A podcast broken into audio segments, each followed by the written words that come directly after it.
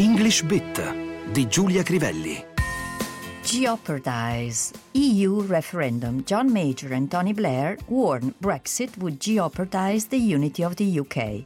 Il quotidiano londinese The Telegraph titolava così la cronaca degli interventi in Parlamento degli ex premier John Major, conservatore, e Tony Blair, laburista. La parola che ci interessa è jeopardize, che non ha niente a che fare con i ghepardi, anche se solo per assonanza potrebbe sembrare.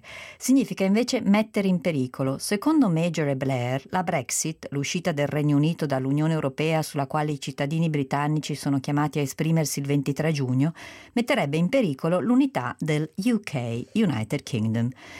He would never do anything to jeopardize his career, potremmo anche dire, non farebbe mai niente per mettere in pericolo la sua carriera. Il sostantivo jeopardy significa pericolo, rischio.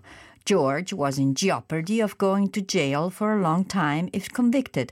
George correva il rischio di finire in prigione per molto tempo se lo arrestavano e condannavano.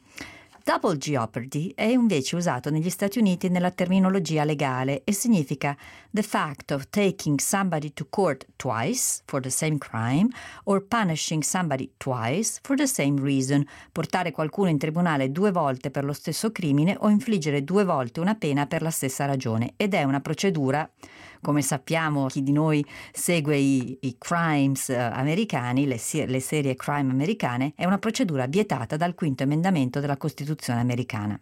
Come phrasal verb c'è to put in jeopardy, mettere in pericolo.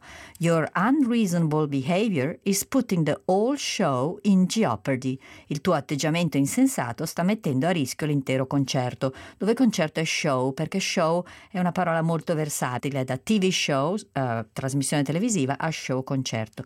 Don't drink and drive. It's not just your own life you put in jeopardy if you do. Non guidare dopo aver bevuto alcolici. Se lo fai, non metti in pericolo solamente la tua vita.